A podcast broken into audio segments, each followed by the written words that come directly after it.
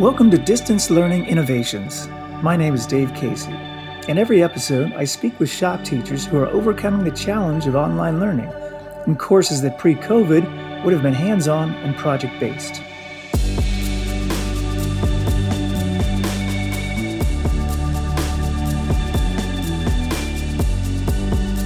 Today, my guest is Keith Benson from Petaluma High School. Keith, thanks a lot for being here. I really appreciate it. Um, before we begin, maybe a little bit of background. You teach one of the few remaining auto shops in Sonoma County, maybe even the state. I don't know. Um, why, why do you think we're losing auto shops? And how is it that you managed to maintain and preserve Petaluma's auto shop? Well, the truth be told, David, a few years ago, we almost did lose Petaluma High School's auto shop. Um, in fact, in uh, 2015, the former uh, teacher, Fred Brunton, who had been here for, almost 40 years, uh, retired. And they had a very hard time replacing him and finding someone to take on uh, this type of uh, trades classes.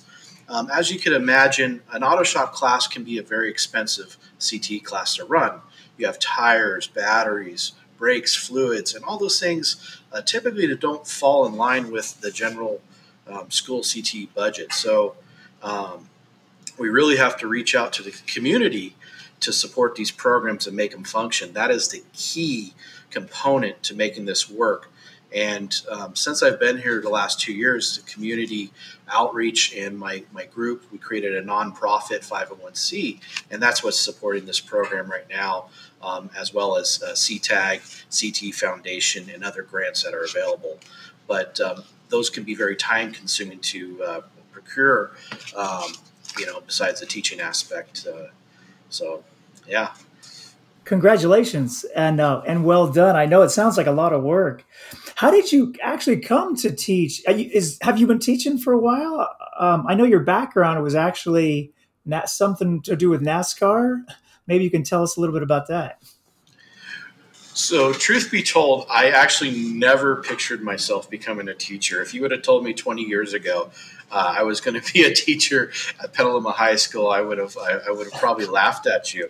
But you know, the way uh, things just happen to work, um, you know, it's I kind of wanted to give back to where I started from, and uh, this class kind of set me on a career path that really took me a, a lot of interesting places. So upon graduating Petaluma High School, I ended up attending a UTI Universal Technical Institute on a full scholarship that I uh, achieved here through competitions and Skills USA. And then I ended up in uh, a, a lower divisions of NASCAR, which I worked my way up to the top division of NASCAR, which is the Cup Series. Ended up being on a pit crew uh, uh, for the Cup Series for a while and then of course once i had a family i learned that racing is kind of a, a young man's sport uh, and it's hard to travel when you have wife and kids so i decided i had to find what's what's the next best step and i ended up working for dealerships and ultimately worked for uh, a ferrari dealership in maserati so i ended up my career uh, for about 11 years or so total in the exotic car business which uh, you know it sounds really lucrative and really fun working in multi-million dollar cars, but it's also very demanding. Um, you have to be very precise, which actually transfers over to teaching um, very well because you have to be very organized as a teacher. Um, the job is very demanding, and uh, you know you want to you want to show the kids uh, the top end of the trade so they can achieve the same thing. So well, again, kids seem really, really fortunate to have a guy like you uh, with your background. Uh, what would kids expect to learn in your class? Let's and let's look at this both ways. Uh, pre-COVID, essentially, what was your curriculum, content, applications, and then we'll talk a little bit about in the days of COVID. Now, now what are they going to learn? But but what would kids expect to learn in your class? So last year, when we had in-person training, we did a lot of lab-based hands-on learning, which is how Auto Shop typically is taught. Um, I have my normal year curriculum broken up into about for a first year student could expect to spend about 60% of their time in the classroom learning the theories and operations of the vehicle. And then we we do the soft skills you need to be a mechanic, like how to change an oil, how to lift a car properly without you know dropping it on yourself, uh, how to work in a shop, why you wear safety glasses, and and you know simple life skills that we all should know, how to put out a fire properly with a fire extinguisher, um, you know all the general safety practices in a shop that transfer over to industry and any job really. Um, so that's kind of the first year auto shop experience, and we get into electricity and the basics of electricity and and from there, when they come back, if they if they shall return, a second, third year, and fourth year student, we get more advanced. How do the computer controls of the engines work? Uh, get into hybrid vehicles and electric vehicles, which our switch car course will help us do that, and and hopefully in the future we'll have some other opportunities with electric vehicle tech, especially now that uh, you know looks that that's going to be mandated here in the next few years. So it's time to switch over and uh, kind of wean ourselves off the internal combustion engine, um, but there's still plenty of them around, so it's still very relevant as far as training goes. Um, so that's kind of what the students should expect. We've added at this particular school $250,000 worth of new equipment in the last 18 months. We have a new alignment rack, new tools, new workbenches. Essentially, everything's almost new here now. And there's a lot more hopefully over the next year that the students will uh, have opportunities. Um, nice, fantastic. Uh, kids might come into your class and sign up because they're excited to do something. Uh, and then after a year working with you, they may have shifted what they really like. Can you kind of talk about that? What do kids really love to do? What do they come in and say, I can't wait to do this? And then maybe at the end of the year, they say, wow, I really love this part. And that wasn't what I expected. Well, I, I think they like my class. Uh, according to the numbers, the numbers continue to go up, which is a good sign I'm doing something right here. Um, you know, I really take the perspective of shop class is it's supposed to be a safe place to fail. What I mean, I'm not talking about grades of failure. If you're an engineer, any type of engineering, you might have to try something a dozen to 10,000 times in order to get it right. But the satisfaction when they finally get that concept down and they figure out a, a difficult problem, there's there's a, a, level of satisfaction you can't really duplicate in any other classroom. I think on campus, uh, and and I think that's that's the most important thing we teach. Uh, besides the three C's, you know, you have a cause. You need to find a uh, the, uh, you have a customer concern. You got to find the cause, and then you got to figure out a way to correct it. Well, those same principles apply to any industry, including medicine, too, if you think about it. So, just that process alone is probably the most important thing I teach here to think like that, you know, that, that way of level of thinking. So, That's fantastic. Yeah. Uh, I was a math teacher for years, and the, the latest math practices include perseverance. Right. Um, and that sounds like you're teaching it you're like the embodiment of right. perseverance is you got to solve that problem and make it work yeah right right yeah if you come in if you come in my classroom there's a lot of quotes on the wall now about persevering through you know difficult situations because that's what engineering and, and automotive and racing is all about so um, that almost answers that questions of the value of this class. Absolutely. You know, if anybody doubts that we have to stay with academics or STEM, kids are working hard and they're problem solving almost every day. It seems like that's the definition of the automotive industry is is diagnostics, especially nowadays with our computer controls. It's everybody thinks a mechanic just plugs in a computer. Well, yes, you do, but you have to be able to interpretate it and interpretate the data and then find out if the data is lying to you or not. You know, that's nice that's where we're at. So. That's a that's a scientific method. That's that's great to hear. All right. right. So at the, at the heart of it, how are you doing with COVID and distance learning? Uh, what's what's your biggest challenge, and how have you? I don't know if even you may not have overcome that challenge, but but uh, what's your biggest obstacle this year? Well, I was extremely optimistic over the summer that somehow, some way, we would have started in person in the fall. That magically COVID you know be gone. I mean, who would have thought a year later, almost yeah. to this week, we would be sitting here still talking about it. Um, so, you know, we started a year off. We the school laid out a good plan, and it was clumsy for the first, I would say, month um, for for the teachers and the students. But then I think a lot of us caught our stride. We found out what worked, what didn't work, what was too much, what was too little. Um, we integrated tons of various programs and software. The, for my class, you can imagine the key component to CTE is hands-on project-based learning, and that's we're still absent of the so-called hands-on portion, kinda. But I found some unique opportunities to uh, mitigate some of that. Number one was um, in in my metal shop program. I teach metal shop here now too, manufacturing. Uh, the CTE Foundation donated um, two 3D printers. So now we have a total of four 3D printers, so the students can actually build projects at home, download that to our cloud, and actually be printing, watching a the printer a Wi-Fi camera and watch their project being built from home. So that was kind of one of those things. The best we could do to get them an in-person feel to actually make something real without uh, you know I can't send a whole machine shop or a car home to each one of my students. Um, so those are the type of things we did to mitigate some of these concerns. How have the kids reacted? Uh, have you lost students uh, since the beginning of the year? Maybe more so, or how have they uh, been able to deal with this? Honestly, I my enrollment is the same as it's been. We've lost a few and gained a few other students. Um, I thought for sure within a few weeks of not being having access to the shop, the students would drop off, saying like, well, "This is not what I took shop class for." But um, I think with along with the industry exploration, we're doing a lot of industry explore, exploration, like uh, virtual uh, field trips, and um, I think they're interested in this stuff. This generation really wants to get back to a hands-on learning uh, type of uh, project-based learning, and because it's authentic to them.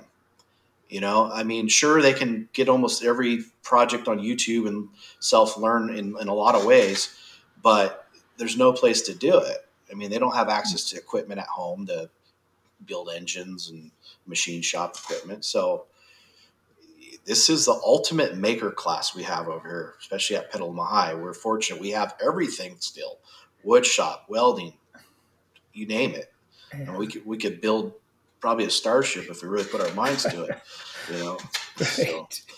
so, so, you mentioned uh, virtual field trips and a, and a CTE's contribution with 3D printers what are your other connections to the community? Uh, for example, specifically, what are those virtual field trips and what businesses have you been able to work with?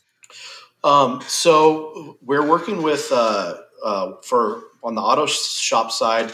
Um, Henry Curtis Ford in Petaluma is kind of our Ford sponsor, and they also sponsor a software we're using from Ford called Ford Ace, and that's actually getting my students real uh, cert, uh, certificates with Ford. So every module they complete, they actually get a certificate that, in theory, they could take to Ford and say, "Hey, I've already completed half your training program in high school," and then they can move on to the next step. So that's pretty cool. Um, also, we're using um, for virtual field trips. I like to show the students in my manufacturing classes. Um, uh, there's software called Titan CNC, and they go all across the country looking at different type of manufacturing.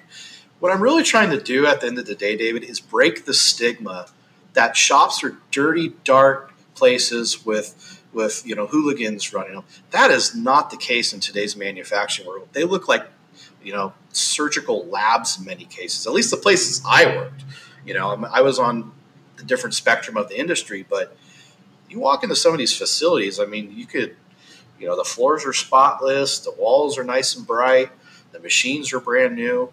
And I really want to show the students you could very well end up in some of these places and have a great time in these careers. And they pay very well nowadays. Yeah. You know? Keith, thanks for illuminating. We, have heard, I've heard it for the last couple years, but it's so hard to convince the public yeah. the value of auto shop. Um, yeah and you've named three or four today, so that's that's fantastic. Uh, regarding uh, a possible benefit of online learning, I know it's weird because we want to get back in the classroom. So you mentioned virtual field trips and maybe other things. is there anything you'll keep for next year that you realize, you know, hey, I, this is not working out so bad? There, there's actually a lot we're going to keep. Be honest with you. I mean, I've, I've said this from actually I think day two of this distance learning is if anything good comes out of this, it's forced us to use technology that we've had but we haven't been utilizing. Um, and I think all teachers would probably say the same thing at this point now that we've been doing it for nearly the whole year. Uh, there's a lot of things to enhance our PowerPoints to check on students' engagement and learning. Software called uh, Nearpod and Pear Deck we've been utilizing. Um, we've enhanced probably our use of the Google Classroom since that's our main method of communicating to the students. Uh, emails, you know, we've stepped up things with uh, uh, over here at Petaluma, I'm not sure if everybody's, you know, we have something called Student Square and Parent Square, which is a good way of communicating with our with our student body and staff members. So I think a lot of that stuff will stay. I know I'm going to use, a, you know, 75% of the things that we've acquired since it started. The software, right. you know, um, and I think it was time. I mean, in the future, is a kid going to maybe if he's sick or you know, at home. Maybe we'll use Zoom to log them in the class so they're not absent. I don't know. We'll see. We'll see how that goes. Um, but I think it's here to stay. A lot of this stuff is not going to just go away tomorrow. We're going to continue using it. Great, Keith. You it you've made it sound kind of easy. I know it's super hard to get shots, but but you've really got a great program going. Um, as we kind of finish up, is there advice that you could give to any any shop teacher, either someone wanting to start an auto shop um, or a maker class or anything. Like, how do you do it? What's one thing that a piece of advice you could give them to say, all right, this is going to make your job just a little easier? Well, this year's, I think the hardest thing for all teachers right now is the fact that we don't have the energy of our students with us. In person, you know, you can imagine high school kids and, and younger kids are very energetic, and I think a lot of our, us feed off that. I mean, a teacher has to be a kid at heart, really, to do this job. And unfortunately, that's not translating into the virtual realm. There's students, especially uh, high school age kids, are very apprehensive to say or do anything on the screen because we all know in the virtual world is permanent and can be shared on the various social media platforms, etc. So it's very difficult to get them engaged. So you have to, as a teacher, you have to be very engaging yourself, ask a lot of questions. At the beginning of, at the beginning of class, we always have a intro topic saying, "Hey, what's your favorite race car?" Or if you could live anywhere, where would you live? This this little random things just to get them talking and feel comfortable about the virtual class environment. And that's I think been the most difficult thing as a teacher this year is is just the engagement and the lack of energy that we have. So have you found any students are more likely to communicate with you through email or in a chat box that maybe didn't do that last year? Yeah, you know, there's the some of the students that are apprehensive to engage in an in-person environment are doing actually very well in a virtual environment, which I'm wondering how that's going to translate in the future if parents will seek out more online education opportunities for those, you know, introverted, uh, you know, students. Um, as far as the chat goes, certain classes, yeah, they'll chat a lot in the chat box in Zoom, and other times it's hard to get a word out of anybody. it's, it's just depending on the class, the day, the lecture, you know, the energy, what the weather's doing. Who knows? yeah. yeah. no, I understand. That's what I've heard from so many teachers. Yeah, that that is difficulty. Um, well, it sounds like you've you've really managed to survive in this frustrating world. Um, does it look like you'll be back in the classroom this year? Any possibility? So our district has um, recently put a guideline or a set of parameters and currently, for secondary students in, in Petaluma uh, uh, city schools, secondary is going to come back supposedly on April 19th. it'll be in hybrid training. It's going to be a little interesting the way it's set up. Uh, not all the students have to attend hybrid or in person, so we're going to be kind of doing both distance learning and in person. And my concern as a shop teacher is is we're very mobile in the shop and the shop's big and how am I going to carry a camera while helping students at six foot across? It's I, you know it's going to be uh, uh, talk about a learning curve. Uh, that's going to be uh, I don't know. It should be probably a reality show what's going to end up happening, but uh, we're gonna we're gonna do whatever it takes. I guess that's that's all we can do. Um, well, lots of luck.